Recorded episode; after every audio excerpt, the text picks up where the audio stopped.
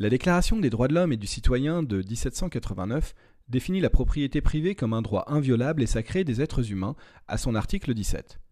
Depuis 1971, la protection de la propriété privée a été réaffirmée par le Conseil constitutionnel. Rien de particulièrement choquant en apparence, tant il nous semble que la possession d'une terre, d'un objet ou d'une entreprise par des individus coule de source dans notre monde actuel. Pourtant, ce régime de propriété privée, sanctuarisé par le droit et adossé à un État, n'est pas si ancien que ça dans l'histoire des sociétés humaines.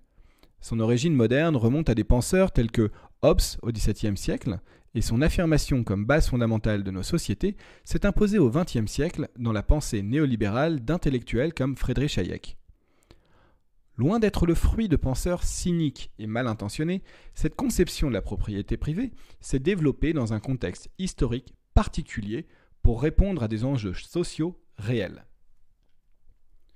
L'aspiration des théoriciens de la propriété privée était, et toujours pour leurs défenseurs actuels, d'ériger une société à la fois libre et sécurisée pour le plus grand nombre. Toutefois, la situation écologique actuelle fait apparaître les limites et les incohérences du régime de propriété privée, où des entreprises polluantes peuvent continuer à le faire en toute légalité et où des militants écologiques sont poursuivis devant les tribunaux pour atteinte à la propriété de celle-ci.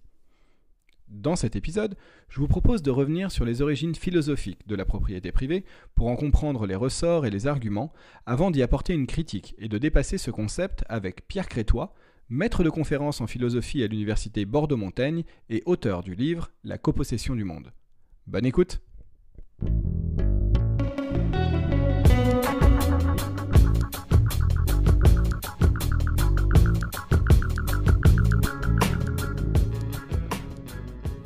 Bonjour et bienvenue.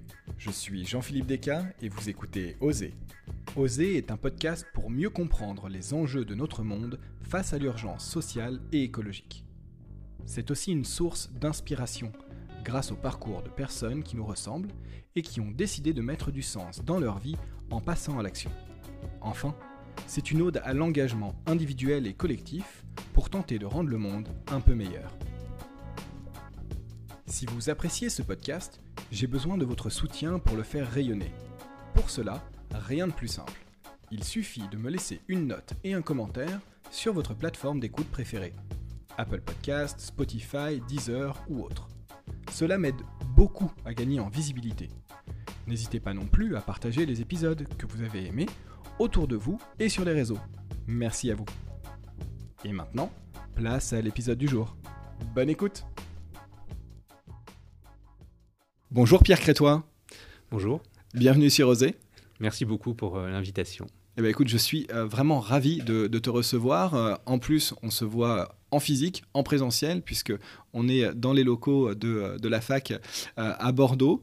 Euh, aujourd'hui, j'aimerais parler avec toi de propriété, de propriété privée, de copossession, euh, notamment par rapport à, un super livre euh, que, tu as écrit, que je recommande à tout le monde, qui s'appelle La copossession du, monde, dont, dont, on va aborder une partie des, arguments aujourd'hui dans cette interview avant de s'intéresser à cette question de propriété, euh, est-ce que tu peux te présenter un petit peu, nous dire euh, bah, quel est ton parcours, euh, quels sont tes, travaux de recherche? Bah alors, euh, moi, j'ai un parcours euh, assez standard euh, dans ma formation en philosophie. Bon, c'est relativement linéaire parce que j'ai fait une prépa et puis ensuite j'ai fait ce qu'on appelait à cette époque-là une maîtrise, un DEA et, et, un doctorat de philosophie où j'ai travaillé sur la question de la propriété, mais à travers un corpus classique qui est celui de Jean-Jacques Rousseau globalement et de l'émergence de la conception contemporaine de propriété privée dans la deuxième moitié du XVIIIe siècle. Alors, euh, c'est une question sur laquelle on pourra revenir, mais parce que oui, en effet, le, concept qu'on a là de propriété privée a quand même une date de naissance. Ce n'est pas quelque chose qui existe de toute éternité dans sa forme actuelle. Euh, et puis euh, après, une carrière en partie au lycée, en partie à la fac, j'ai été recruté ici à Bordeaux en tant que maître de conférence il y a cinq ans. Voilà, et euh, maintenant je travaille plutôt sur les questions contemporaines, justement. Alors je m'inspire toujours de l'histoire de la philosophie, euh, mais je, travaille sur des corpus contemporains et aussi de plus en plus sur la pensée économique. Ok, bah, génial, merci, euh, merci beaucoup. Est-ce que brièvement, avant, d'aborder un petit peu plus, en détail les, questions du, livre, tu peux nous dire pourquoi en fait tu as voulu écrire ce livre? Euh, pourquoi j'ai voulu écrire ce livre? Alors ça, c'est une question, euh, importante parce que euh, j'ai voulu d'abord l'écrire dans le but de déconstruire. Alors évidemment, ce terme de déconstruction est très à la mode, mais un, discours, un mode de pensée hégémonique,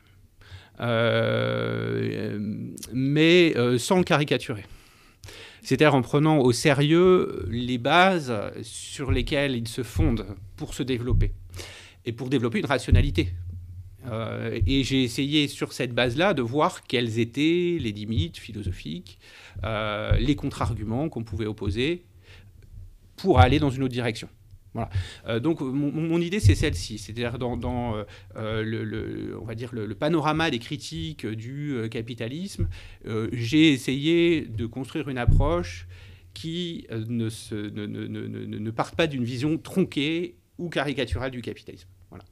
Bah écoute, c'est génial, c'est parfait comme, euh, comme transition et c'est euh, exactement ce que j'ai adoré dans, dans, ton livre, c'est que justement tu prends au sérieux en fait euh, toute une philosophie qui s'est développée sur, sur des siècles en fait, hein, mm. sur cette question de, de, de la propriété, sans la caricaturer, mais en cherchant justement quels sont un peu les, angles morts ou, les non-dits euh, qu'on va aborder. Euh, avant d'aborder justement cette critique qu'on peut faire à l'ordre propriétaire, comme, tu l'appelles dans le livre, est-ce que déjà tu peux nous, expliquer en fait peut-être à, quand remonte cette idée de, l'ordre propriétaire, d'imposer la propriété privée et puis, bah, comment est-ce qu'elle s'est développée au cours de la pensée philosophique et sur quoi elle s'appuie euh, pour en faire euh, réellement en fait, un ordre mutuellement avantageux. Oui, alors, en fait, bon, il y a une série d'arguments. On pourrait remonter dans l'Antiquité, mais euh, c'est pas exactement les mêmes arguments. Alors, j'ai pris volontairement les arguments de Thomas Hobbes, qui est un philosophe du XVIIe siècle. Et dans un de ses textes les plus importants, qui s'appelle Le Léviathan, il explique que euh, la guerre de tous contre tous, parce que c'est lui qui a formulé cette idée-là, que l'état de nature, c'est-à-dire un état où il n'y aurait pas d'état, justement, euh, serait une situation de guerre de tous contre tous. Et euh, cette situation de guerre de tous contre tous, elle s'explique en grande partie parce qu'il n'y a pas de propriété. C'est-à-dire par le fait que tout le monde est dans une position où il peut s'imaginer, il peut penser qu'il a des droits sur tout. Et euh, si, tout le monde pense, enfin, si tout le monde pense la même chose, il ne peut pas ne pas en résulter des conflits. Donc, le, rôle du souverain pour Hobbes, de, l'autorité politique, euh, c'est euh, de définir les droits de propriété qui vont, au fond, partager le mien et le tien et éviter les conflits qui sont liés au fait que tout le monde croit que tout est à tous.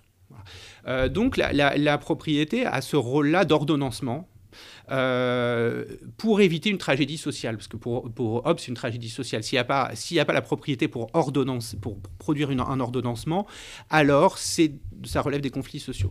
Euh, la guerre de tous contre tous. Euh, ça, c'est une manière de, de, de, de, voir qui est relativement originale, me semble-t-il, et qui se fonde sur l'intuition selon laquelle, bon, bah, quand tout est commun, c'est la tragédie. Et alors cette intuition s'est développée, mais aussi dans le domaine justement d'une tragédie des ressources. Euh, et euh, euh, par exemple, hein, dans cette, dans cette perspective-là, on peut trouver chez Malthus, donc fin 18e, début 19e, alors, un des fondateurs justement de la, science démographique, hein, chez Malthus, on peut trouver des arguments justement qui montrent que la propriété, le rôle de la propriété est d'éviter une tragédie des ressources, pas juste une tragédie sociale, parce que pour lui, au fond, c'est ce qu'il appelle le principe de population. La population tend à s'accroître plus rapidement euh, que euh, les ressources. Euh, et donc, si on laisse faire, on va arriver à une situation où les ressources s'épuisent. on pourrait dire, ah bah tiens, c'est marrant, il imagine ça au début du 19e siècle, c'est aujourd'hui précisément la situation qui est la nôtre, on est confronté à une situation d'épuisement des ressources. Et alors, Malthus dit, il utilise cette intuition pour dire, pour critiquer les lois sur les pauvres, de, l'Angleterre en disant euh, ben, si on veut responsabiliser les pauvres pour qu'ils euh, ne s'imaginent pas avoir un droit sur les ressources des riches, droit qui en fait leur permet d'avoir plus d'enfants que ce qu'ils sont capables de nourrir, eh ben, il faut faire en sorte de ne pas les aider. Euh, pour qu'ils se responsabilisent et qu'ils ne fassent que le nombre d'enfants qu'ils sont capables de nourrir avec ce qu'ils ont. Donc la propriété devient un moyen de, contre cette idée d'une communauté des biens, c'est-à-dire qu'en fait, on va utiliser une partie des ressources des plus riches pour la mettre au service des pauvres. Malthus dit ça, c'est un mauvais signal parce que les pauvres, dans ces cas-là, il faut beaucoup plus d'enfants que ce qu'ils peuvent. Ça euh, favorise une forme de tragédie d'épuisement des ressources. Donc, on va faire en sorte que euh, euh, les pauvres soient responsabilisés par la propriété. Au fond, c'est ça. Bon, alors, c'est pas central chez Malthus, mais il y a des, des, des passages qui vont dans ce sens-là. Et après, en fait, c'est des idées qui vont être davantage développées par les premiers penseurs environnementalistes, notamment quelqu'un qui s'appelle Garrett Hardin, dans un article de 1968 qui s'appelle justement La tragédie des communs, où Hardin dit il utilise cet exemple-là. Et lui, il se dit euh, explicitement inspiré de, Malthus. Il utilise cet exemple-là, qui est euh, un exemple qu'il emprunte lui-même en fait à un penseur malthusien du début du 19e siècle qui s'appelle Lloyd, euh, qui est l'exemple d'un champ partagé. mais pas commun au sens où on le gérerait ensemble, mais commun au sens où il est en libre accès. Et euh, ce que dit euh, euh, Gareth Hardin, c'est que ce qui va se passer, si mettons qu'il y ait 10 bergers, le calcul qu'ils vont faire, c'est qu'ils vont chacun ajouter une tête de bétail, à chaque fois une de plus, parce que ça leur apporte une utilité entière. Mais comme la perte liée au surpâturage est partagée par tous les usagers du champ, ben, la perte c'est une fraction de 1, alors que le gain c'est 1. Et donc le calcul est vite fait, ils vont rajouter une tête de bétail jusqu'à ce que euh, le, pâturage commun euh, ben, soit surexploité. Et, euh, et c'est ça la tragédie des communs. Et donc quelle peut être la solution pour Gareth Hardin? Pour une gestion raisonnable et durable des ressources communes, c'est la propriété parce que euh, euh, c'est un problème d'externalité, d'intériorisation euh, des, externalités, parce qu'en fait, dans un premier temps, quand la ressource est commune, eh ben, chacun des bergers fait peser les pertes sur les autres. Donc on appelle ça une externalité. Comment on fait pour faire en sorte que le, coût de sa tête de brebis supplémentaire ne porte que sur lui c'est-à-dire internaliser le coût, eh ben, il suffit de dire que bah, chacun est propriétaire d'une partie du lopin commun. Et dans ce cas-là, chaque bête que les, gens, les, bergers vont ajouter, bah, elles seront coûteuses pour eux. Donc il y aura un gain de 1, une perte de 1, et normalement, ils ne vont pas ajouter plus de bêtes que ce que leur terrain est capable de supporter. Donc on voit bien comment la propriété là fonctionne comme un dispositif de responsabilisation et comme un dispositif d'ordonnancement pour la préservation des ressources, une préservation raisonnable des ressources sur le long terme. Bah, merci euh, pour, euh, pour, cette première euh, explication. Est-ce que tu peux revenir un petit peu ce que tu fais dans le livre sur le contexte historique? De justement le développement de ces pensées chez Hobbes et chez, chez, Malthus Parce que je pense que c'est important. Moi, j'ai j'ai du mal à, dire qu'on puisse discerner la pensée d'un auteur de, son contexte mm. socio-historique, généralement, puisque enfin, Rutger Bregman, je trouve, le fait très bien dans Humankind, mm. en, expliquant en quoi, en fait, on peut critiquer certaines pensées, ou en tout cas seulement les comprendre véritablement quand on les refonde en fait dans le contexte historique et dans la vision du monde de son auteur. Mm. Et c'est ce que tu fais euh, hyper bien aussi, euh, notamment en parlant du contexte historique chez Hobbes. Est-ce que tu, peux un peu développer? Oui, bah alors le contexte historique de euh, Hobbes écrit à un moment de guerre civile en fait en, Angleterre. Hein. c'est la première révolution anglaise au XVIIe siècle. On a une deuxième après en 1689. et, en effet, lui est frappé par le caractère, on va dire, euh, euh, euh, extrêmement inquiétant des rapports humains, et c'est-à-dire par le risque que fait peser sur la société l'imminence de la disparition de l'État. or, justement, ça c'est un point qui lui sera reproché par Rousseau, quand il imagine l'état de nature, il imagine une situation avec les hommes tels qu'ils sont et tels qu'ils sont dans un état de crise c'est-à-dire où le niveau des rivalités euh, très, euh, est très euh, puissant. mais ça ne signifie pas que ça corresponde à une conception correcte de ce que c'est que la nature humaine. Hobbes décrit la nature humaine telle qu'elle est dans une situation de crise sociale. Euh, et ça, c'est un point important. Et puis par ailleurs, dans les autres paramètres hein, historiques, euh, bah, il y a aussi le fait qu'on est dans une société où commence, enfin la société européenne, où commence à se développer euh, le capitalisme, notamment dans le cadre de, du développement de ce qu'on appelle les républiques marchandes d'Europe du Nord et d'Italie. et donc progressivement, au fond, le modèle capitaliste vient se substituer au modèle féodal et au la façon dont fonctionnait en fait euh, la société ancienne, avec tout ce que ça a de prometteur, hein, parce que c'est très clair que euh, quand on est dans une société qui protège les droits des individus, plutôt qu'une société qui se construit sur des rapports féodaux euh, de, hiérarchie, on a aussi des moyens de protéger les personnes contre l'arbitraire du pouvoir politique, etc. Donc c'est pour ça qu'il ne s'agit pas, s'agit pas de diaboliser, il, s'agit aussi de voir ce qu'a produit de positif le capitalisme, y compris en tout cas la façon dont le capitalisme euh, s'est accompagné de la revendication et de la protection des droits individuels. Euh, et donc ça, ça fait aussi partie euh, du, euh, du, contexte qui est, un contexte, à mon sens, important. Quant à Malthus, bon, lui, il écrit au moment de comment dire, la transition industrielle, enfin la, la, grande révolution industrielle en Angleterre, avec l'urbanisation, la transition démographique, l'urbanisation, des centres urbains justement qui explosent, la pauvreté qui explose, etc. Et donc c'est à ça qu'il réagit. et il n'est pas le seul d'ailleurs à critiquer les lois sur les pauvres à son époque. Hein. Il y a aussi euh, John Stuart Mill, le père de John Stuart, James, James, Mill, qui sont plutôt, enfin, en tout cas John Stuart Mill plutôt classé à gauche, on va dire, euh, mais à peu près pour les mêmes raisons. C'est qu'il dit en fait, euh, bon, si on aide trop les pauvres, ça les déresponsabilise, ils font trop d'enfants et ça alimente la pauvreté. Donc si on veut leur rendre service, il faut les pénaliser d'une certaine façon. Enfin, cette pénalisation apparente qui est de ne plus les aider, c'est leur rendre service, les rendre pour les rendre raisonnables à long terme. donc en effet, le contexte historique est, est, important et on peut pas dire que ces théories se soient développées euh, dans le vide comme ça, comme des sortes de vérités détachées de tout contexte. Puisque c'est, oui, il faut, rappeler qu'à l'époque de, Malthus, c'est une, vraie misère humaine qui, euh, existe et qui voit le jour en fait en, Angleterre. C'est vrai que c'est, euh, je, j'en ai jamais réellement pris conscience en fait de cette euh, révolution sociale qu'implique en fait euh, le, euh, la, révolution industrielle, mais en lisant notamment Kirkpatrick Sell mm. sur les, les, ludites, mm. notamment ou Polanyi dans la, grande transformation, on prend conscience en fait du, choc que c'est et de la misère dans laquelle vraiment s'installent ces gens. Donc voilà, donc ça, naît aussi de ce contexte historique où, enfin, véritablement, c'est une catastrophe sociale qu'ils ont, euh, qu'ils ont sous les yeux. Et puis euh, avec une, mutation euh, des moyens d'accéder aux ressources parce que au fond, euh, cette euh, transition démographique avec un, mouvement d'urbanisation qui s'est accompagné euh, de l'industrialisation de la société, ça, a été aussi l'effet de, de la transformation des campagnes.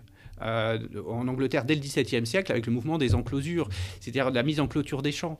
Euh, dans les communautés villageoises, euh, dans l'ancien régime, qu'il ne s'agit pas non plus d'idéaliser, parce que ce serait une erreur absolue, quoi, mais il y avait quand même ces, ces possibilités qui étaient pour quelqu'un qui n'avait pas de champ mais un, troupeau, de le faire paître soit sur les communaux, soit dans certains cadres définis par le droit, parce qu'il y y avait du droit néanmoins, sur des terrains exploités par ailleurs à des moments précis, etc.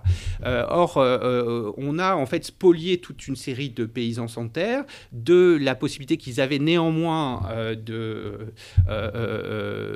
d'accéder à la ressource par la mise en clôture des champs. Et cette mise en clôture des champs, elle est symptomatique de ce nouveau rapport à la propriété, qui est la propriété privée, qui est un rapport exclusif, qui est un rapport d'exclusion. Euh, si quelqu'un a des droits sur mon champ, il n'est plus à moi. La façon euh, pour que quelque chose soit à moi, il faut que j'ai tous les droits dessus et que je puisse en exclure quiconque. Et ça, c'est nouveau parce qu'en effet, dans l'Ancien Régime, ça fonctionnait pas comme ça. Il y avait des droits multiples, y compris les droits des seigneurs, un droit de chasse par exemple, quoi qu'on en pense là aussi, qui pesaient sur les mêmes fonds. Et donc, en fait, on organisait des relations sociales en distribuant des droits divers sur les ressources euh, foncières en particulier. et il n'était pas question d'exclure mais c'était plutôt une question euh, de voir comment on va euh, justement partager les différents usages d'une façon qui permette une forme de paix sociale, de solidarité, euh, de coopération pacifiée dans des communautés villageoises. or, voilà, à partir de la mise en clôture des champs, 17e siècle en Angleterre, 18e siècle en France, il y a vraiment des édits royaux, c'est des politiques publiques. Hein, le, rapport à la terre change complètement et devient un rapport non plus d'inclusion, mais un rapport d'exclusion. Et donc, évidemment, à partir du moment où on a tous les paysans pauvres qui ne peuvent plus vivre des communaux, etc., eh ben, ils vont s'installer dans les villes et alimenter la pauvreté dans les villes. Donc, en effet, tout ça s'explique aussi, toutes ces théories s'expliquent par les, des, mutations contextuelles qu'on peut effectivement mettre en évidence. Il y, a, un autre point que tu, euh, que tu abordais sur lequel j'aimerais bien rebondir parce que, comme tu l'as dit, il fait écho à une situation euh, euh, très, très actuelle. C'est la, question des limites, de la rareté des ressources. Et, et voir à quel point c'est étonnant de se dire qu'il y, a 250 ans, en fait, un peu plus, presque, quelqu'un comme Malthus et d'autres pensaient avec la, question de, de, la limite justement des ressources. Et ont développé une pensée par rapport à ça qu'on a complètement euh, oublié, ou alors en tout cas qui, qui était euh, minoritaire, ou qu'on a oublié de l'histoire de la pensée, en tout cas, mm. fait disparaître de l'histoire de la pensée euh, sur, les, sur les 200 dernières années, mais qui revient aujourd'hui, et, et, voir en quoi, en fait, ça pouvait être une, une bonne idée de, d'utiliser la propriété exclusive, comme tu mm. le dis, justement pour faire face à cette question de la, de la rareté des ressources. Mm. Ah ouais, alors ça c'est particulier, là aussi il y a des choses, des choses amusantes, enfin, typiquement, euh, au XVIIe siècle, euh, c'est-à-dire au moment où Hobbes ou Locke écrivent, par exemple, cette conscience de la rareté est assez peu présente. Alors, chez Hobbes, ça ne l'est pas. Et chez Locke, ce qui est assez intéressant, c'est que il utilise, pour justifier la propriété privée, dans euh, le second traité du gouvernement qui publie en, 1689 de façon anonyme, euh, il justifie la propriété privée au chapitre 5 euh, en, disant qu'au fond, quand je prends quelque chose, personne n'a rien à dire. Enfin, je ne commets pas de, comment dire, je porte préjudice à personne, donc personne n'a à s'en plaindre, parce que il reste tout autant de bonnes choses pour les autres. Et l'exemple qu'il donne, euh, ça va faire écho, tu vas voir. L'exemple qu'il donne, c'est l'exemple d'une source d'eau. Dit en effet, euh, pourquoi quelqu'un se plaindrait de l'appropriation privative à partir du moment où ça nuit à personne? Typiquement, je prends un verre d'eau dans une source, ça n'empêche pas les autres d'en faire de même. Comme si les ressources en eau et les ressources en terre étaient infinies. Or, Locke écrit dans une période où peut-être qu'en Angleterre, il n'y avait pas de problème d'eau.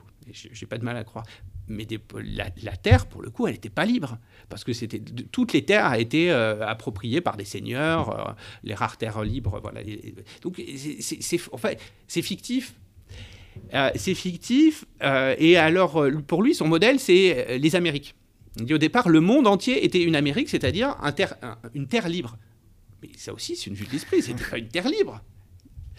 Euh, et donc, euh, euh, il y, a cette idée comme ça d'une forme, d'une forme d'abondance qui fait que quand je m'approprie quelque chose, je porte préjudice à personne ou personne n'a à s'en plaindre. Or, à partir du moment où les ressources sont rares, le fait de, m'accaparer, de m'en accaparer une partie, ça porte préjudice aux autres parce que ça enlève autant de parts aux autres, ça, la ressource devient rivale, comme disent les économistes.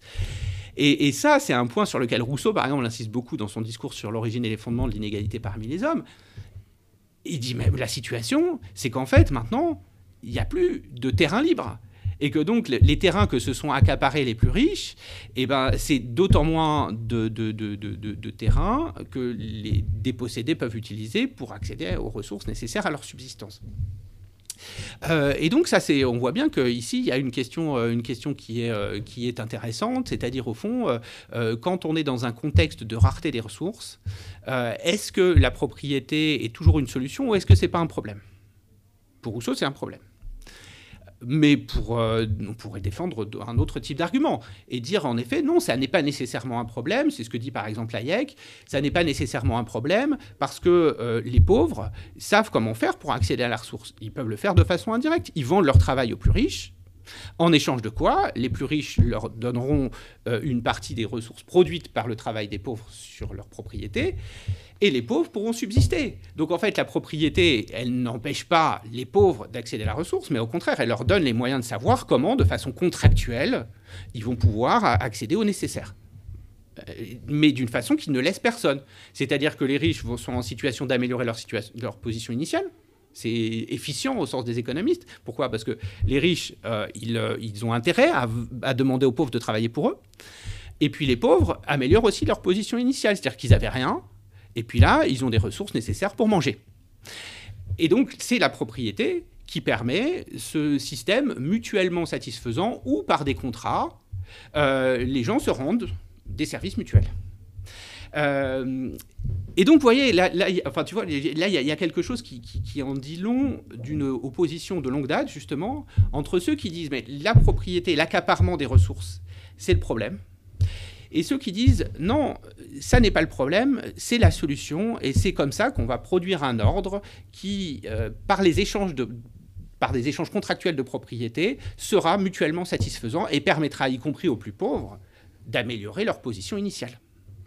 Ce qui est hyper intéressant quand, quand, je t'entends et qui, qui, me saute un peu aux oreilles, c'est le, le euh, la, la, croyance dans le bienfait du contrat en fait, mm. euh, mais, mais du, du, vrai contrat euh, passé entre les différentes parties, et la question primordiale du droit, en fait.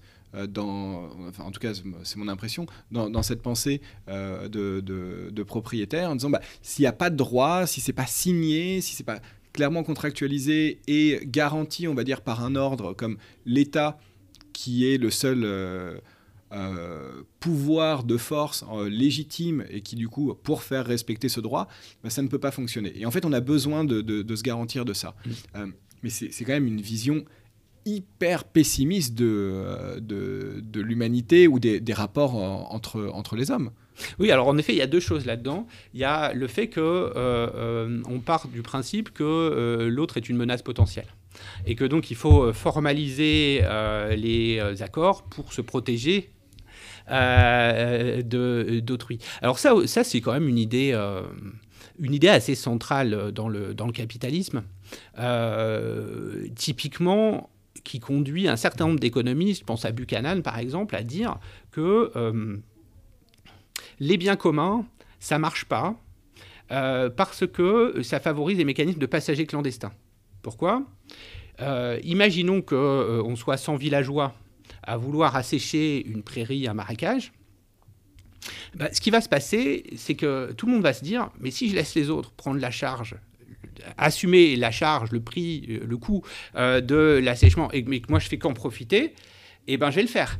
Euh, donc, comme si au fond, les, les, agents étaient toujours dans une logique de maximisation individuelle. Comme si au fond, l'être humain ne pouvait jamais rentrer dans des logiques de solidarité collective et de coopération. Euh, et donc, le, le, risque euh, de, des biens communs, c'est le passager clandestin. Donc, essayons d'éviter qu'il y ait des biens communs, parce que le marché ne permet pas ça. Euh, si, bah, par exemple, tu as une pomme et que j'ai une orange, bah, si je veux ta pomme, bah, je vais essayer de voir si tu veux pas l'échanger contre mon orange. Je ne peux pas faire le passager clandestin. Hmm. et, donc, le marché, ça, marche, ça fonctionne beaucoup mieux pour ça. donc, en effet, je suis d'accord avec toi, c'est-à-dire que cette logique, il faut passer par la contractualisation et une contractualisation mutuellement avantageuse dont on s'assure que euh, bah, des partis ne pourra déroger. Euh, par le droit, euh, et ben c'est, associé à une anthropologie assez pessimiste. Qui, au fond, s'imagine que l'être humain est une nuisance potentielle alors, il y a une question qui me vient comme ça, en fait, par, rapport à ça, qui, fait écho un petit peu aussi à, ce qu'on voit aujourd'hui, cette idée, en fait, de planification centralisée. Mm. Et en fait, cette pensée, elle se développe aussi dans un contexte de naissance des États-nations modernes. Mm. Et est-ce qu'il n'y a pas quelque chose à aller chercher euh, de, ce côté-là aussi, du fait que, en fait, on a un pouvoir politique qui s'affirme de plus en plus centralisé dans, mm. euh, en Europe à ce, à ce moment-là, avec une volonté de contrôle réel, en fait, sur, ce qui se passe au niveau des, des territoires, et et pour qui, en fait, la question du droit et euh, de, la contractualisation, et à travers la propriété privée, est essentielle pour affirmer, en fait, euh, sa, prédominance et, son contrôle sur l'ensemble du territoire. Oui, en effet, c'est vrai. C'est vrai, là, pour le coup, il y a une marche conjointe de l'affirmation de l'État moderne et de la formation du droit civil, dont évidemment le cœur est la propriété euh, la propriété privée. Euh, et c'est une raison pour laquelle Marx, par exemple, a dit qu'au fond, l'État est un État bourgeois. Euh, pourquoi? Bah, Parce que comme il protège la propriété, eh ben, il protège les intérêts des possédants. Ça semble logique.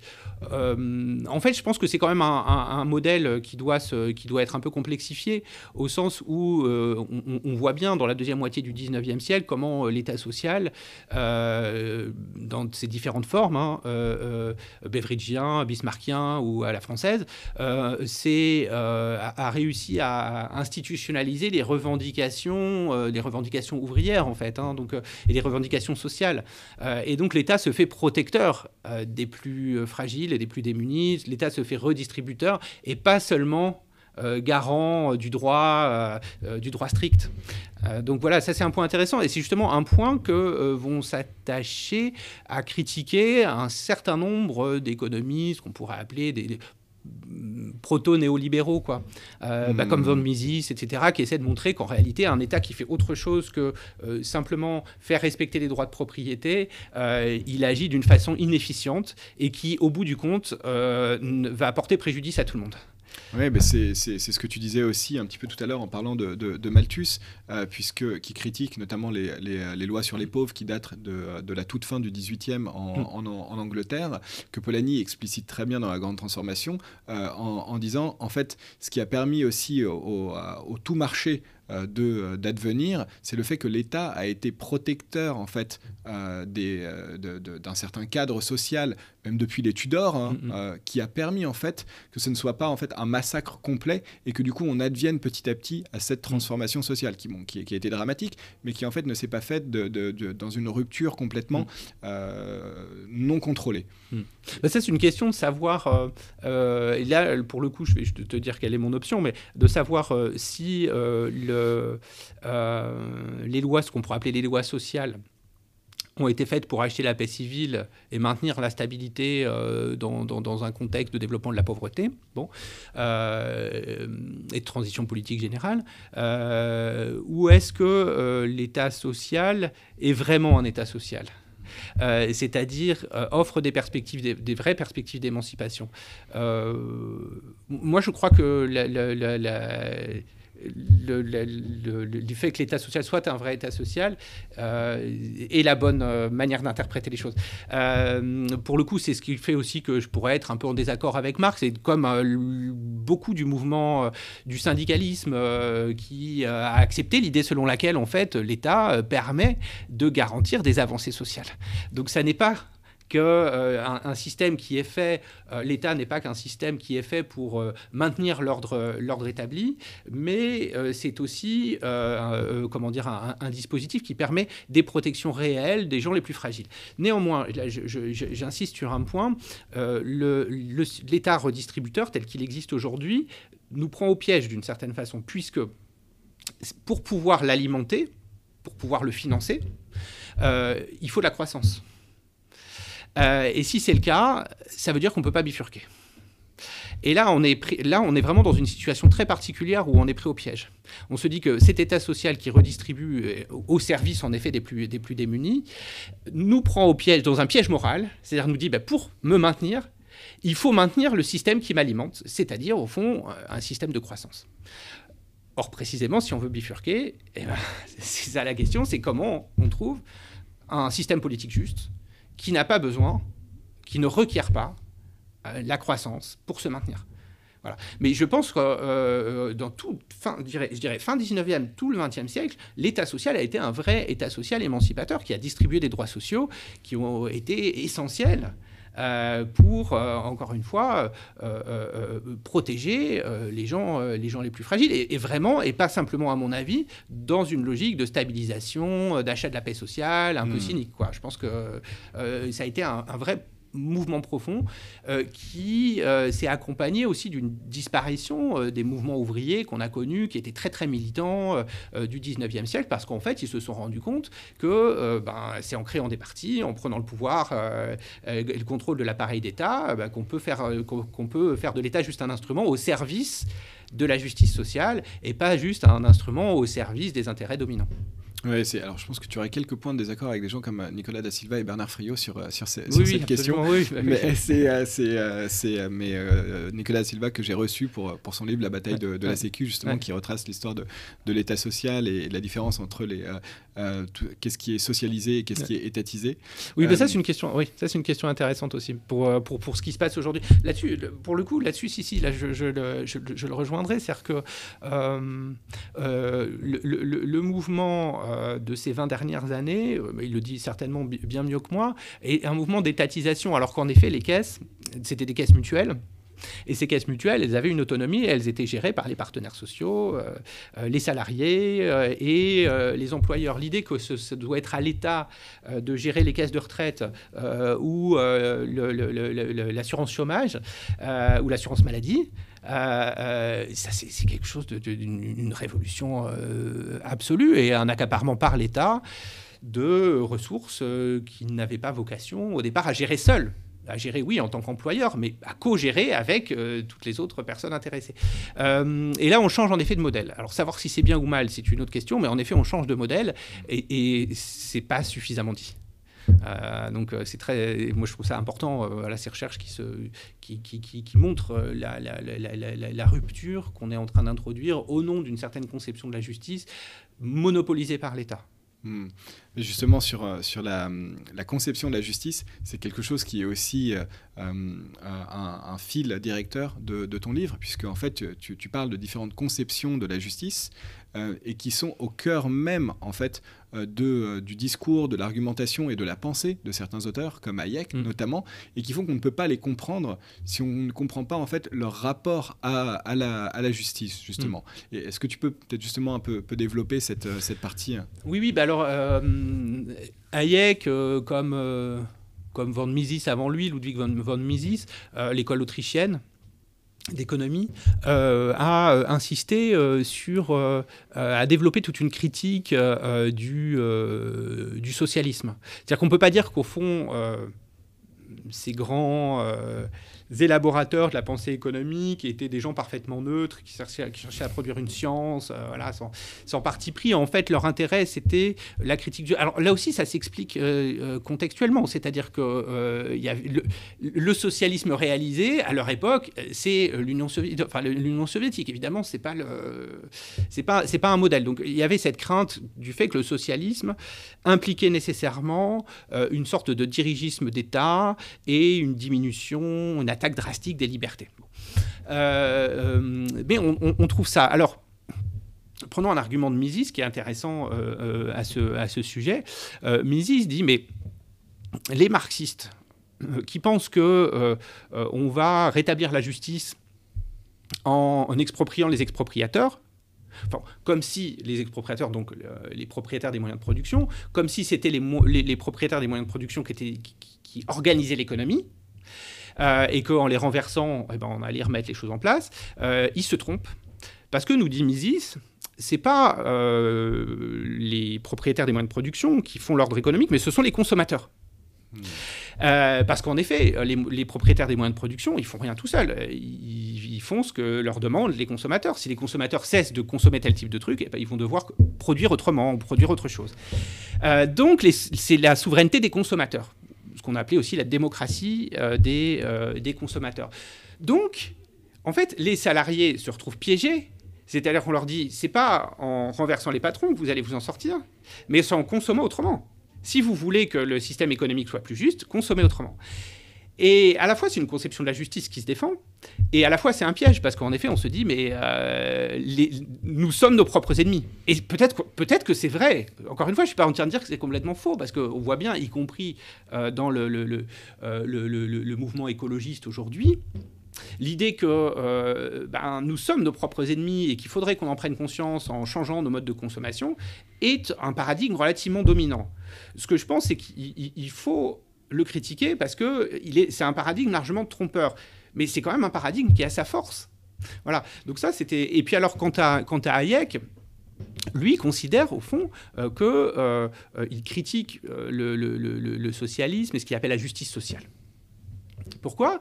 On pourrait dire c'est un grand méchant, il veut pas aider les plus pauvres et tout. C'est pas du tout ce qu'il dit, parce que déjà, comme je le disais tout à l'heure, il pense que le libre marché offre des opportunités, et d'abord aux plus pauvres, et le même, les mêmes opportunités à tous, et que c'est au contraire l'intervention de l'État qui fait du favoritisme, qui détériore les équilibres de marché et qui fait que les pauvres ont moins d'opportunités. Donc son objectif indirect, c'est bien de favoriser les plus pauvres et d'éviter qu'ils restent enfermés dans des trappes à pauvreté.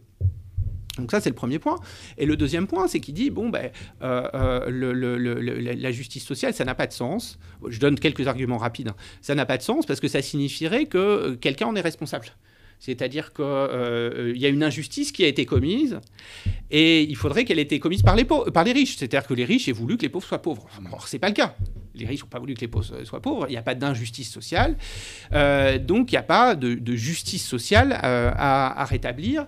Et si l'État s'avise de prélever euh, aux plus riches un certain nombre de ressources pour les mettre au service d'objectifs qui sont les objectifs des plus démunis, par exemple, eh ben, il nie la liberté, en fait. Il attaque, il, s'en prend à la liberté des, agents. Donc là, il y a bien aussi une conception de la justice fondée sur la défense de la, de la, de la liberté et sur le fait qu'on ne peut imputer aux, gens que ce dont ils sont responsables.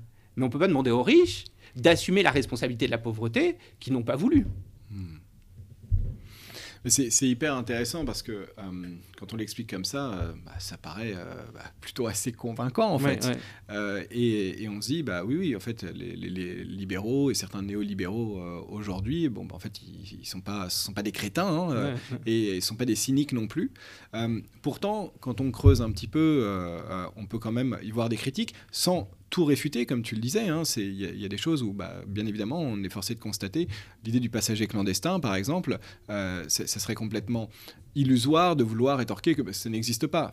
C'est quelque chose qu'on vit tous les jours. Euh, euh, sauf que, en fait, la réponse de la propriété privée comme étant un moyen de se protéger de ces situations de passagers clandestins, c'est une réponse parmi beaucoup d'autres qui peuvent exister. Par exemple, David Graeber, et, euh, dans Dead 5 millions d'histoires ou dans Au commencement était, explique très bien comment plein de différentes sociétés se sont protégées, en fait, mm. à travers la moquerie, par exemple, l'exclusion, euh, le meurtre. Euh, de, de, ces, de, ces, de ces passagers clandestins au, cœur même de, de la, de, la communauté. Mais du coup, si on revient sur, si on gratte un petit peu euh, ce sur quoi s'appuie en fait toute cette, toute cette réflexion euh, autour de, de, la propriété. Euh, qu'est-ce que toi tu as vu qui, qui est en fait un petit peu dérangeant comme non dit ou en fait comme quelque chose d'assumé comme étant évident? Ouais, ouais. Alors, bah, il y, a, y, a, disons, y a, disons, plusieurs choses. Il y a ce qui est le plus central, à mon avis, euh, dans, cette, euh, dans ce non-dit, alors c'est dit et non-dit en fait, mais euh, c'est la détestation pour la démocratie. en fait, ces gens-là ne supportent pas l'idée de la démocratie qu'ils traduisent comme étant le fait majoritaire. Pourquoi je vais Là aussi, je le dis vite, hein, je vais essayer de pas être caricatural, bon, j'essaie d'être plus précis dans mon, dans, mon, dans mon, ouvrage, euh, mais euh, parce que euh, le, fait majoritaire est, est inefficient, il n'est pas mutuellement satisfaisant, il permet à la majorité, qui, elle, voit un bénéfice à une décision, d'imposer à la minorité, pour qui cette décision est juste coûteuse, d'imposer son point de vue. or, le marché, il ne fait pas ça. Le marché, il fait pas ça parce qu'il fonctionne par des contrats mutuellement satisfaisants. Parce que si euh, on, accepte d'acheter quelque chose, bah, c'est que ça fait plaisir au vendeur et euh, ça fait plaisir à l'acheteur. Donc on a euh, des contrats win-win, comme on dit. or, la démocratie, elle fonctionne pas sur le, modèle du win-win. Elle fonctionne nécessairement avec des... Elle a forcément des effets coercitifs que n'aurait pas, le, pas le marché. Donc en fait, ils ont tendance à dire, mais l'essentiel de la démocratie se joue non pas dans les urnes, mais sur les marchés et que au fond, l'acte d'achat est comme un bulletin de vote et on retrouve l'idée que je euh, défendais tout à l'heure. Or, euh, me semble-t-il, c'est pas du tout la même chose. Euh, c'est-à-dire qu'on le vit nous-mêmes dans nos pratiques quotidiennes. C'est-à-dire qu'au fond, quand on, est consommateur, on ne raisonne pas sur les mêmes bases que quand on est électeur. Alors évidemment, euh, c'est le luxe du riche de pouvoir se dire, en plus de mes choix de consommateur, je vais rajouter un, module de responsabilité en me disant, bon, euh, si en même temps mes achats peuvent être responsables, c'est bien. Mais c'est pas le cœur du réacteur. Le cœur du réacteur, c'est qu'on se dit, bah, il faut que quand je, ce que j'achète soit compatible avec mes finances, etc. Et c'est logique, c'est ce que tout le monde fait. Euh, et la question de la responsabilité collective n'est pas du tout une question qui est au, au, centre de la réflexion du consommateur. Ce qui fait qu'on peut se sentir très mal à l'aise quand on est à la fois consommateur et citoyen, c'est-à-dire qu'on se dit, mais euh, en fait, euh, mon point de vue de citoyen que je défendrai dans les urnes, eh ben, je ne me comporte pas du tout, euh, je ne m'y conforme pas en tant que consommateur. C'est la raison pour laquelle il faut et des citoyens et des consommateurs. et il faut qu'on soit capable de prendre en charge des mesures contraignantes qui nous empêchent en tant que consommateur de mal nous comporter. Mais, mais, pas euh, parce que c'est une coercition qui arriverait de nulle part, mais parce qu'en en fait, on est fondamentalement d'accord avec cette coercition en tant que citoyen. Donc on, aurait, on serait clivé comme ça euh, intérieurement. Mais en fait, si, tu veux, c'est quelque chose qui, est d'une très grande banalité. C'est-à-dire que, typiquement, euh, on, est pressé sur la route. On fait du 140, 150, 180 km/h sur l'autoroute. Euh, on peut se plaindre du fait qu'il y ait des radars, mais en fait, on sait très bien qu'on est d'accord avec le fait qu'il est mieux qu'il y ait des radars plutôt que non pour éviter euh, les accidents de la route. Euh, et, ce sont des politiques qui sont certes coercitives, qui limitent notre capacité de choisir, mais que l'on souhaite au fond nous en tant que citoyens. Même si momentanément, en tant qu'agent individuel, on a envie justement de faire le passager clandestin et de, s'en affranchir.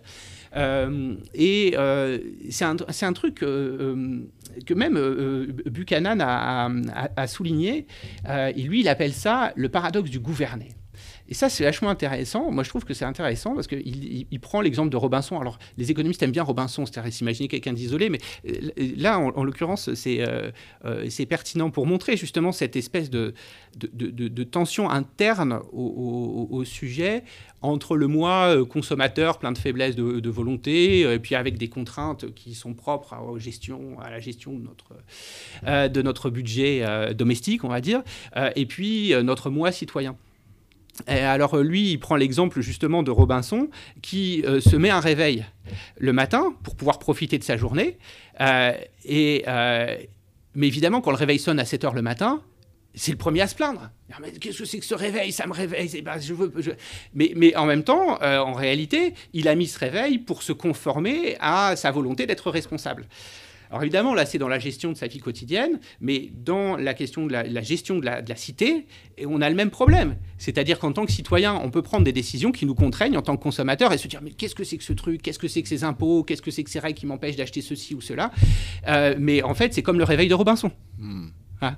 Euh, et, ça, euh, c'est un, des présupposés, je pense, euh, les, plus, les plus problématiques dans ces pensées, c'est de, de, de, de, de démonétiser la démocratie dans ce qu'elle a de spécifique et les fonctionnements démocratiques dans ce qui sont spécifiques. Voilà. Euh, bon, il y aurait plein d'autres problèmes, et celui-là, en effet, me semble central. Et, c'est aussi une vision de la démocratie qui est hyper limitée. C'est, moi, c'est ce qui me choquait aussi quand, euh, quand, quand, quand, on l'aborde, c'est, de se dire que la, la question déjà de la, de la, majorité ou de la dictature de, de, la majorité, enfin, c'est, assez récurrent aussi comme thème. Il y avait un, bouquin que je trouvais assez intéressant qui était sorti il y a quelques années, Le peuple contre la démocratie, mm. qui justement euh, voilà, bah, parlait de, de, comment en fait se, protéger du, on va dire, du dictat de, la majorité. Mais c'est parce qu'on on a une, idée de la démocratie qui est en fait ancrée aussi dans un système représentatif. Mm. Euh, et euh, alors que, ou alors un modèle d'élection à la majorité, alors qu'en fait il existe plein d'autres manières en fait de, vivre la démocratie et de manière beaucoup plus concrète ou, ou directe. Je voulais juste parce que ça m'y a fait penser tout de suite, c'était l'exemple de la Convention citoyenne pour le climat, par exemple, mm-hmm. avec des citoyens qui s'auto-contraignent en tant que consommateurs, mais sur un modèle de délibération éclairé après avoir suivi une formation auprès d'experts sur, sur le sujet, et qui disent Ah bah oui, oui, non, très concrètement, faut aller à 110 sur, sur l'autoroute, etc. Et qui acceptent en fait de s'auto-contraindre euh, mais euh, de, manière collective sur un processus de délibération mm. et non pas en fait de référendum ou de vote majoritaire, etc. Oui, bah alors ça c'est un autre problème. Ça, soulève énormément de problèmes qui font en fait référence aux, fondamentaux de nos sociétés politiques. Euh, mais en effet, c'est-à-dire que les, deux les, deux peuvent être vrais et défendus, c'est-à-dire le fait qu'on ne peut pas mettre tout le monde d'accord. Ça, c'est justement le fameux théorème de Condorcet qui a été repris par Arrow, c'est-à-dire en fait, bah, les, choix collectifs, quand on, pose le problème dans certains cadres théoriques, conduisent à des contradictions. Ils sont pas possibles. Euh, et puis en même temps, Condorcet, euh, c'est tout le paradoxe, euh, affirme que quand une collectivité prend une décision suite à une délibération, la décision a plus de chances d'être la bonne que quand on demande à des individus isolés. Or, le marché demande à des individus isolés. Hmm. donc, si Condorcet a raison, eh ben, passer par des, mécanismes démocratiques de délibération a plus de chances de conduire à des bons résultats que les mécanismes de marché.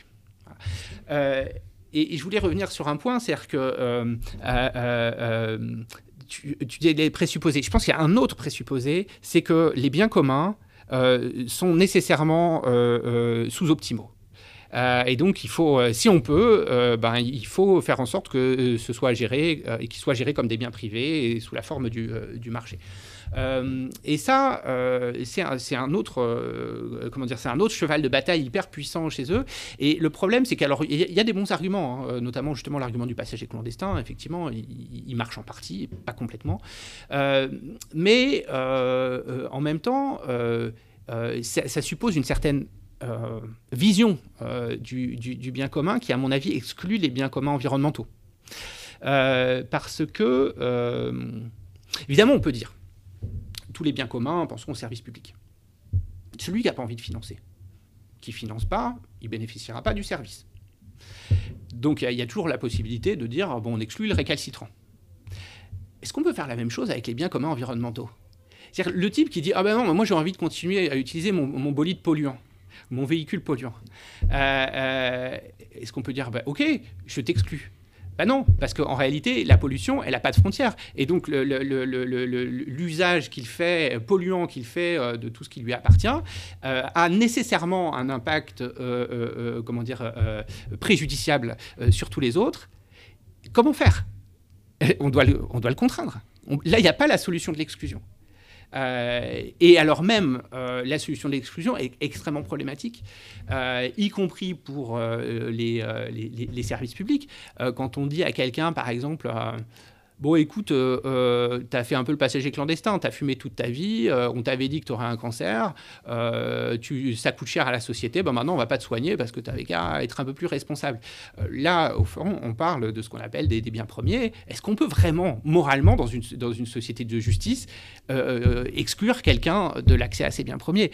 C'est très compliqué. Donc à partir du moment où on considère qu'on ne peut pas moralement, dans une société démocratique, justement, exclure les personnes des biens premiers, on doit bien les contraindre à participer. Euh, d'une certaine façon, euh, c'est-à-dire à participer à leur financement. Donc ce problème d'exclusion, en fait, qui semble être une bonne solution, euh, il est beaucoup plus problématique que ce qu'on croit pour les biens communs environnementaux, où en fait, bah, il n'y a, pas de, frontière. On ne peut pas dire à quelqu'un, bah, tu vas pas on t'exclut, mais tu n'en profiteras pas, parce qu'en réalité, la pollution n'a pas de frontière.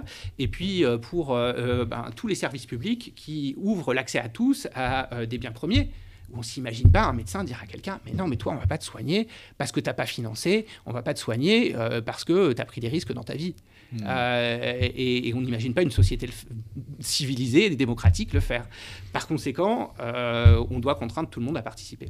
En revanche, ça s'est déjà vu dans l'histoire. Ça, ah, je ne dis pas le contraire. je dis pas le contraire, mais je trouve ça pas souhaitable. Quoi, non, effectivement, personne n'a envie de vivre sous le Troisième Reich. Non, voilà, c'est ça. Euh, mais, mais c'est, oui, oui c'est, intéressant et c'est, enfin, bon, ça pourrait nous emmener loin. Et puis après, j'ai, envie que tu, tu, développes un petit peu justement ce que, ce que tout a pensé autour de, de la copossession, mais, mais je ne peux pas m'empêcher quand même de, de rapprocher ce que tu expliques euh, de, de, la doctrine utilitariste poussée à l'extrême en fait, mm. avec la question en fait de l'utilité de, de l'individu et le fait de, juger en fait la place et le droit à, vivre ou, euh, ou, à être aidé d'un individu par rapport à son utilité, puisque à ce coup-là en fait c'est le fait de dire bon bah tous ceux qui ont des handicaps, euh, c'est bon, bah, finalement, on les traite autrement, on les soigne mhm. pas parce qu'ils n'ont pas l'utilité. Et, euh, et c'est des questions qui, qui aujourd'hui se, se, posent d'ores et déjà en fait dans, dans différents, dans, dans, différents pays et, vraisemblablement vont se poser encore plus par rapport à la folie technologique, selon moi, dans laquelle on est, on est propulsé, notamment avec l'intelligence artificielle, mm, mm, mm. etc., où en fait on, se retrouve avec une grande part de la population bah, qui devient inutile à ceux qui ont les moyens et la capacité de faire sans eux. Et du coup, qu'est-ce qu'on fait de, de, ces gens? Et voilà, moi, c'est un peu ces, débats que, que, ça, soulève. Ça, c'est des questions importantes, mais sans rentrer dans le, sans rentrer dans le détail, c'est aussi, euh, on, a une on, a une assignation par très, très particulière de l'utilité. C'est-à-dire qu'au fond, on utilise des grilles d'analyse pour dire que telle personne est utile ou inutile. Euh, alors moi, je m'interroge toujours pour savoir si quelqu'un euh, qui est rentier, on dira il est investisseur. Bon, on, peut, on le voit de un autre angle, on dit qu'il est rentier. Est-ce qu'il est utile? Il vit, du travail des autres d'une certaine façon. Euh, alors, euh, du point de vue euh, de ceux qui produisent dans l'économie réelle, ils diront que bah, le rentier ne sert à rien. Mais les rentiers qui s'appellent des investisseurs, eh ben, ils, se, disent bah oui, mais si je suis pas là, il n'y a plus d'économie réelle. Donc eux vont dire que c'est eux qui sont vraiment utiles et qui fournissent du travail. Donc en fait, l'assignation d'utilité est très euh, relative. Euh, et, donc je pense qu'il faut s'en méfier en effet. Et typiquement, quand on parlait par exemple de personnes euh, handicapées, en réalité, elles, sont insérées dans des, tissus sociaux. Et dans ces tissus sociaux, elles sont importantes. Et donc elles ont, au sein de ces tissus sociaux, une utilité. Alors peut-être pas une utilité qui se, qui monnaie, mais une utilité néanmoins. Donc là, en fait, il faut toujours, en effet, se méfier euh, de cette référence à l'utilité parce qu'elle est très relative et elle est très révélatrice des grilles à travers lesquelles on analyse la société. Et comme tu le disais, en plus, c'est vraiment individualisé euh, les, personnes et c'est pensé à, l'échelle de, l'unicité, mm-hmm. ce qui n'a aucun sens en fait quand on pense un corps social et, une société. Mm. Oui, oui bah ça c'est une vraie question. C'est aussi tout le problème en effet de de ce qu'on a appelé l'individualisme méthodologique, c'est-à-dire est-ce qu'on peut vraiment euh, réduire l'analyse des faits sociaux euh, au, euh, à, une, agrégation de choix individuels? Ou est-ce que c'est autre chose et plus? Parce que typiquement, pour reprendre le cas, ça permet de boucler hein, ce que tu disais du contrat tout à l'heure, c'est-à-dire au fond, dire que tout serait affaire de contrat est éminemment problématique. on peut dire que fait, euh, il n'y a pas d'exploitation au sens marxiste. Le travail n'est pas exploité, bah, parce que euh, un salarié euh, a signé un contrat, il a accepté de le signer parce que ça améliore sa position initiale. Le patron lui-même accepte de salarier parce qu'il y trouve un intérêt, donc un bénéfice mutuel, tout va bien, consentement, contrat, et tout. Mais c'est négliger les structures sociales et notamment les structures de domination le fait qu'en réalité, euh, euh, on n'est pas vraiment à égalité dans une société, qu'il y a des gens qui ont plus de pouvoir que d'autres, qu'il y a des gens qui ont la, capacité d'imposer leurs décisions euh, à d'autres, et que ça, un salarié qui demande un emploi n'est pas dans une position d'égalité, il n'a pas le pouvoir de dire non. Euh, face à son employeur, surtout dans une situation où il y a du chômage. Euh, et donc, euh, cette espèce d'individualisme méthodologique conduit à négliger l'analyse de la société à travers le concept de structure sociale, qui suppose l'idée selon laquelle bah, la société ne se réduit pas à l'agrégation de choix individuels tels que les contrats permettent de les valider. donc en effet, ça c'est une vraie question. Qu'est-ce qu'on appelle société? Est-ce qu'on appelle société euh, des structures collectives euh, ou est-ce qu'on appelle société simplement une agrégation d'individus? J'aimerais qu'on passe du coup à, la partie sur, sur, la, sur la copossession, mais voilà, c'est qui est en, découle en fait complètement de, de, de ce qu'on vient de dire, puisque à partir du moment où on fait cette critique de, de l'ordre propriétaire par rapport à tout ce qu'on s'est dit en fait et les limites de la, la propriété privée, et notamment aujourd'hui euh, par rapport à l'urgence écologique, tu, tu, tu l'as bien dit par rapport au commun, où en fait, ah non, ça, ça, ne marche pas en fait. Euh, à partir du moment où euh, on ne peut pas empêcher juste par les régimes de, propriété quelqu'un en fait de, polluer les sols, l'eau, etc. Et c'est ce qu'on voit. Euh, je rappelle que 6 des limites planétaires sont franchies en 2023 sur, euh, sur les 9 qui, euh, qui, qui existent et qu'on est dans une situation d'urgence assez, assez catastrophique. Et toi, tu arrives avec une proposition que, que j'ai trouvée assez, assez géniale que tu appelles la copossession. Est-ce que tu peux nous en dire un peu plus dessus? Ouais. Alors, en effet, tu as, as, raison de souligner le fait que le phénomène de la pollution dont je parlais tout à l'heure aussi euh, autour euh, des biens communs environnementaux euh, qui n'ont pas de enfin dont on ne peut pas s'affranchir en fait est une question spécifique d'ailleurs qui a été soulevée par Hardin parce que Hardin disait je reprends l'exemple d'Hardin bon le, dans le cas de la consommation la propriété ça fonctionne bien selon lui hein, dans le cas des justement des bergers mais ça marche pas pour la pollution parce qu'au contraire la propriété dans le cas de la pollution joue presque comme un, moyen de s'autoriser à polluer. Euh, typiquement, bon, bah, ça cette usine m'appartient, je fais ce que je veux. Euh, s'il y a des externalités négatives parce que je rejette euh, des liquides polluants dans un cours d'eau, c'est pas mon problème, personne n'a rien à dire puisque je fais ce que je veux avec ce qui m'appartient. Donc en fait, la propriété là joue presque comme non pas une incitation, mais comme quelque chose qui protégerait le droit à polluer. Donc la propriété, là, ça ne fonctionne pas. Alors euh, euh, euh, certains ont dit, hein, je pense à, Ronald Coase par exemple, que bon, en fait c'est pas vrai, ça marche pas comme ça, on peut créer un nouveau marché des droits à polluer, etc. Si ça gêne les riverains de la rivière qu'il y ait du soufre dans le, dans le cours d'eau, eh ben, ils ont qu'à aller négocier avec l'industriel pour voir à quelles conditions l'industriel peut accepter, avantageuse pour lui, l'industriel peut accepter de cesser de polluer, et donc il négocie, et il y a un marché, des nouveaux marchés, et donc des nouvelles des nouveaux titres dont on peut être propriétaire. Euh, euh, en réalité, ça marche pas bien parce qu'en fait, on sait très bien que euh, le, marché, il y a des défaillances de marché et que les le marché peine à, gérer la question des externalités.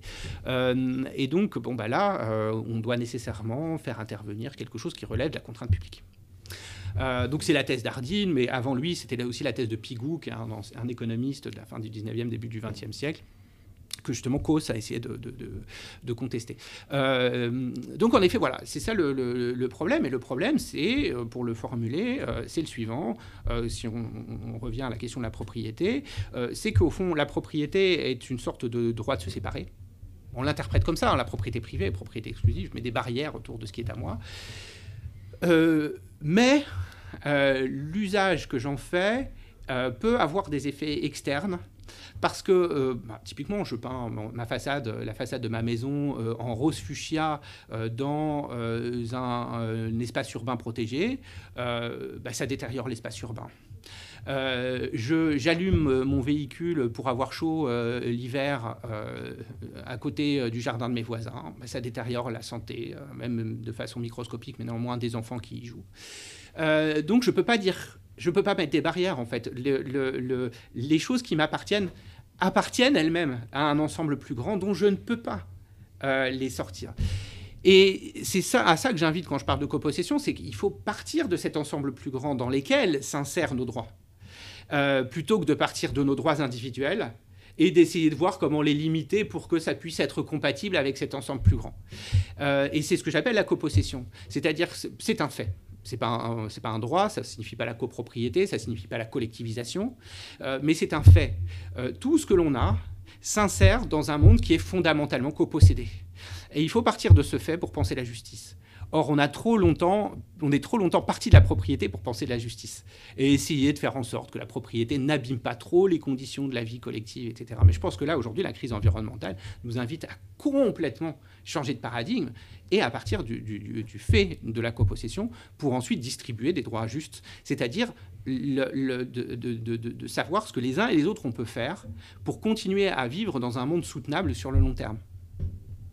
Donc voilà, c'est ça, l'idée. Hein. C'est vraiment ce, fait que ce monde, euh, euh, c'est pas qu'il nous appartient au sens d'une propriété, c'est que euh, en est tous les euh, les usagers et on est tous, on subit tous les préjudices qui résultent de l'usage que les autres en font.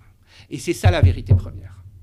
Et du coup, à partir de, ce constat qui, euh, euh, que je partage bien évidemment, comment est-ce que tu, euh, tu fais évoluer l'idée de, la propriété privée? Parce que, après, d'aucuns déjà, un pourrait rétorquer, oui très bien, mais grâce à la technologie, euh, on va, réduire les, problèmes de, pollution, etc. Enfin, bon, c'est euh, Kuznets hein, depuis, euh, depuis un moment, hein, la mm. courbe de Kuznets sur, sur les, externalités, et, ça n'en finit pas aujourd'hui avec la, géo, la géo-ingénierie. Mais après, même de, si, si on accepte ce, ce, postulat, et qu'on se dit, ok, mais du coup, comment est-ce qu'on fait concrètement? Qu'est-ce que ça change dans le régime de propriété? Qu'est-ce que ça change dans notre manière en fait de, faire société et, concrètement comment ça se matérialise? Oui, alors comment ça se matérialise concrètement? Bon là on pourrait dire d'une certaine façon euh, que ce que je raconte n'est pas forcément original parce qu'en effet dans le droit de toute façon on n'a pas, pas pas tous les droits sur ce qui nous appartient. En effet, il y a des contraintes d'urbanisme qui font que dans une zone protégée, euh, il faut que je demande l'autorisation euh, avant de repeindre ma façade. Donc là-dessus, on va dire oui, bah, il n'est pas très original. Euh, mais ce qui, le, paradigme qui a été dominant jusqu'à présent, c'était de dire il y a d'abord la propriété privée et ensuite des restrictions qui s'imposent à elle en fonction de l'intérêt général, en fonction des lois et des règlements. Hein. C'est l'article 544 du Code civil. Et c'est même l'article 17 de la Déclaration, de la déclaration des droits de l'homme. Euh, or, euh, je pense vraiment qu'il faut complètement changer les choses euh, et mettre à bas le concept, de propriété privée.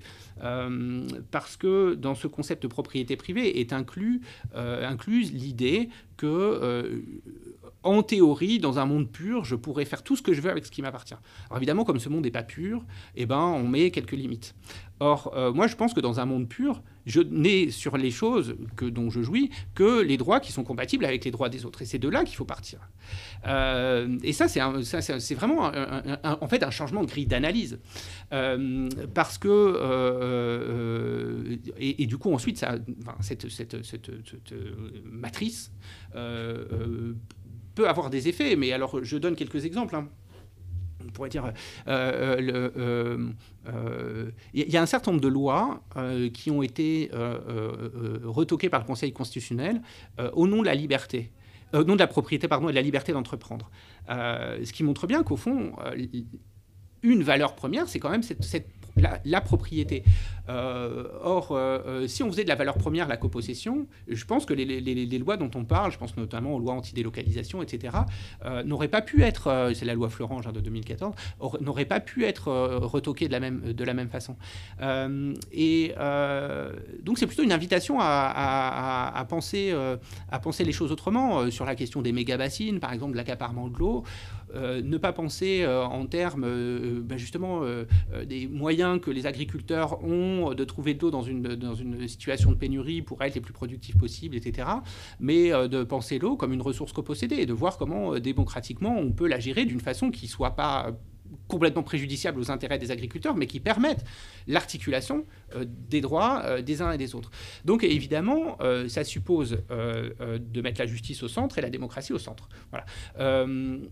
Par ailleurs, j'insiste néanmoins sur un point, c'est qu'il ne s'agit pas de défendre une sorte de communisme collectiviste. il ne s'agit pas de retirer toutes les libertés économiques, mais de ne laisser aux agents que les libertés économiques qui sont compatibles euh, avec euh, les autres libertés, les libertés des autres, ou les droits euh, des autres. Et ça, c'est un point qui me semble important. Donc il ne s'agit pas de renoncer complètement aux logiques de marché, mais de faire en sorte que les droits dont je peux bénéficier sur le marché, ce sont que des droits qui sont compatibles avec les droits des autres. Mais par exemple, le droit à vivre dans un environnement non pollué, euh, par exemple, le droit euh, à avoir euh, accès à l'éducation, à une éducation gratuite, etc. Enfin, on peut penser toute une série de droits de ce type-là. mais ça n'est acceptable, encore une fois, que si on se situe dans le cadre paradigmatique de la mmh. copossession plutôt que dans celui de la propriété des marchés. Parce que tout ce que tu dis me fait beaucoup penser aussi aux travaux d'Aurélien Berland. Je ne sais pas si, si, tu as lu euh, Terre, Terre, et Liberté, du coup, par rapport justement à cette idée faussée déjà de base qu'on a de la liberté, avec la volonté de s'extraire de toute contrainte, mais qui en fait n'est pas, une, pas, une, pas de la liberté. Hein. Mm, mm, c'est mm. euh, euh, réellement pour aller plus loin en fait dans, vers, ce que tu dis, moi bien évidemment encore une fois j'abonde, je, je, ok, on signe où? Mais surtout, comment est-ce qu'on met ça en place euh, et parce qu'on a l'impression qu'en fait, cet ordre propriétaire, cette, ce, régime de propriété privée, il est là depuis toujours. Or, en fait, c'est pas réellement le cas, puisqu'il s'impose concrètement à la Révolution française euh, et sous Napoléon, je crois, dans, le, droit, euh, dans le droit français. Euh, et du coup, en fait, ça fait pas si longtemps qu'on pense les choses de cette manière. Et comment est-ce qu'on pourrait inverser la, tendance? Comment est-ce qu'on pouvait justement mettre cette base de copossession comme étant le paradigme centrale à la place de la propriété privée. Bah, moi, je pense que c'est en effet par l'État, c'est une, approche plutôt étatiste, mais il y a par exemple ce que disait Elinor Ostrom, qui est prix Nobel 2008 d'économie, qui justement conteste ce que dit Hardin hein, sur la tragédie des communs. Elle montre comment la gestion communautaire, de ce qu'elle appelle les common pool resources, peut être une méthode économiquement efficiente, parce que bon, elle est économiste, donc elle, cherche des solutions efficientes. Et alors, euh, euh, prenons par exemple une pêcherie. Bon, bah, cette pêcherie euh, collective, elle est la propriété de personne, mais en fait, le groupe la gère collectivement en distribuant en fonction de la ressource halieutique des droits de tirage individuels. Euh, pour éviter la tragédie des communs, pour hmm. s'assurer que ce que va tirer euh, chacun est compatible avec euh, le maintien de la ressource halieutique. et donc on se retrouve avec un bien commun qui n'est pas conduit à sa perte, mais qui au contraire qui peut être géré de façon optimale. Hmm. Parce que en fait cette pêcherie, si on dit aux pêcheurs en effet, bon bah cette pêcherie ou cette zone de pêche, allez pêcher comme vous voulez, euh, sur un mode de la concurrence et du marché, euh, dans pas longtemps, ils n'auront plus de poissons. Donc là, le marché, ce n'est pas une solution. Et en effet, des formes euh, de gestion communautaire peuvent mieux fonctionner. Alors évidemment, pour éviter des passagers clandestins, euh, il faut imaginer des systèmes de sanctions, etc. Mais euh, comme tu dis, au fond, euh, ça existe, hein, des systèmes de, sanctions qui ne sont pas les sanctions du marché. on exclut celui qui ne respecte pas les règles, par exemple, typiquement là-dessus. et ça, ça me semble aussi être un point important, parce que tu parlais aussi tout à l'heure du name and shame.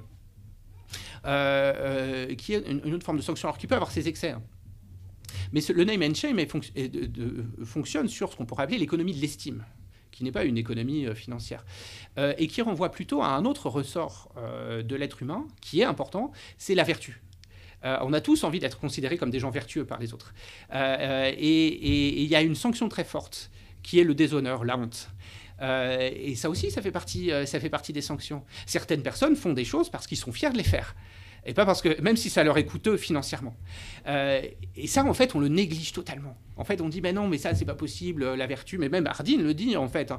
il faut de la sanction euh, de l'État, il faut des amendes et tout ça pour que les gens ne polluent pas, parce qu'on ne peut pas euh, tout attendre de la vertu. Alors, certes, on ne peut pas tout attendre de la vertu, mais on peut attendre beaucoup de choses de la vertu. C'est-à-dire l'économie de l'estime. Et ça, l'économie de l'estime, en fait, un, économiste orthodoxe, il s'en fiche. donc, là-dessus, il y a aussi, en effet, plein de choses, plein de choses à penser.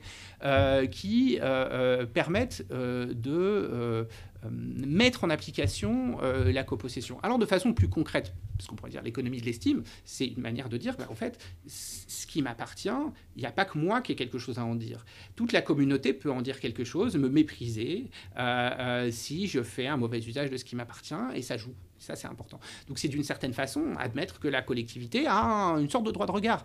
Euh, que ce qui est à moi, c'est pas absolument séparé du reste de la société. Or, encore une fois, je pense très largement le capitalisme a organisé la croyance selon laquelle nous étions des isolats avec ce droit de se séparer et euh, des comptes à rendre à personne. Or, en réalité, c'est assez infidèle, ou ça fait violence à la nature humaine, en fait. On, a des comptes à rendre, mais nous sommes des animaux de société, quoi. Donc, euh, en, nous-mêmes, nous vivons comme très coûteux le fait d'être méprisé par les autres du fait de notre, notre attitude. Donc là, il y a aussi un élément qui peut se, qui peut se jouer. Euh, par ailleurs, mais sur un plan plus institutionnel, euh, ce que, ce que je, euh, la proposition de la copossession a aussi, vocation, a aussi une vocation critique. Euh, notamment justement de critiquer des approches qui sont également des approches des municipalités de gauche, euh, euh, qui disent bon, si on a un cinéma par exemple d'arrêt d'essai qui trouve pas son business model, eh ben il doit fermer en gros, si, les, habitants du quartier ne sont pas contents, ben ils ont qu'à, au lieu d'aller voir le dernier film hollywoodien, ils ont qu'à aller se payer une place. Donc c'est cette, idée-là hein, que c'est le marché qui, doit sanctionner.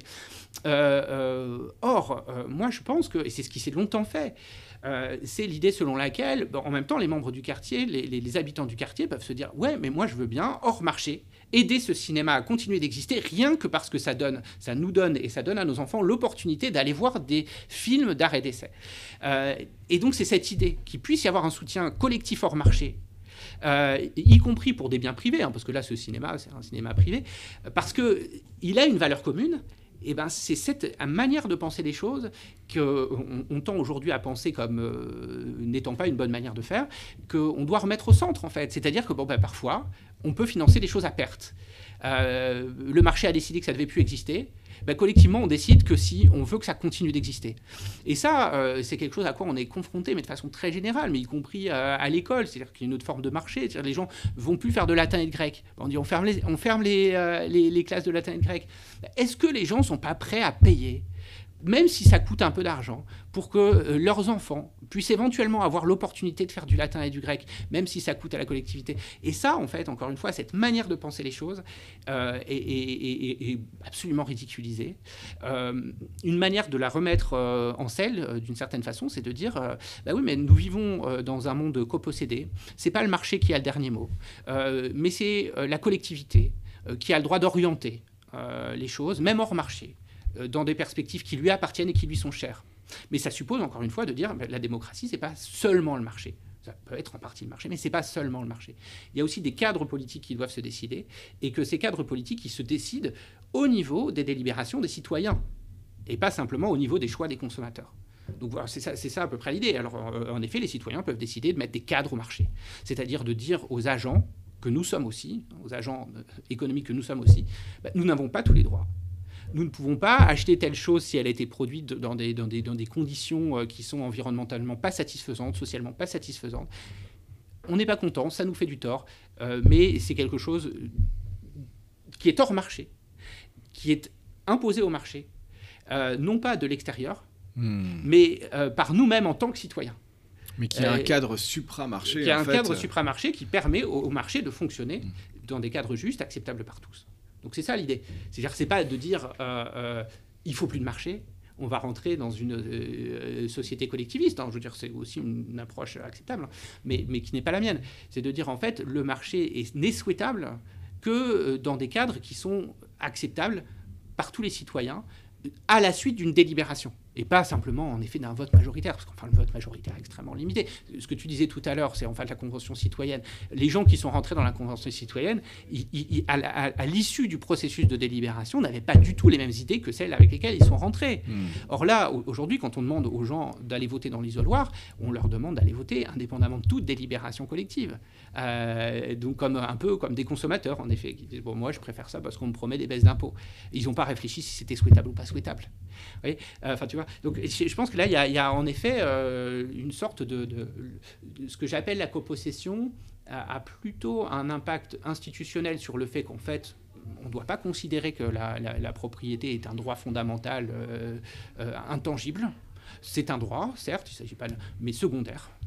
Euh, euh, ça, c'est le premier point. Et que euh, le, deuxième point, c'est n'est pas les décisions du marché qui font la justice, qui font la démocratie, mais c'est les délibérations des citoyens entre eux qui donnent au marché des cadres. et or, aujourd'hui, encore une fois, on nous dit non. Le marché a décidé, la politique n'a pas de pouvoir, voilà.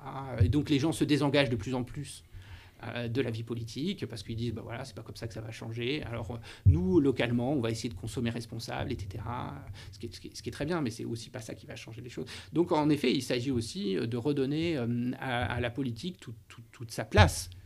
Parce que ce dont je suis assez convaincu c'est pas que le marché a tout pouvoir. Parce que le marché c'est nous. C'est que nous avons donné au marché. Nous avons pris cette décision politique jamais remise en cause de donner au marché tout pouvoir euh, et donc, euh, c'est un peu ça la thèse hein, dans de, la, copossession du monde. De repartir du fait de la copossession du monde, donc de la nécessaire prise en charge de ce monde partagé par la délibération civique, au sein, qui, offrira les cadres justes, souhaitables, collectivement souhaitables, euh, de, des phénomènes de marché. Mais pas l'inverse, pas la propriété et les marchés d'abord, puis ensuite la politique dans les interstices. Ah, merci beaucoup Pierre, ah, c'était passionnant et, euh, bah, je conseille véritablement à tout le monde de, lire ton livre la, copossession du monde pour aller plus loin et, et creuser le sujet. Et puis je te dis à bientôt. À très bientôt, merci beaucoup.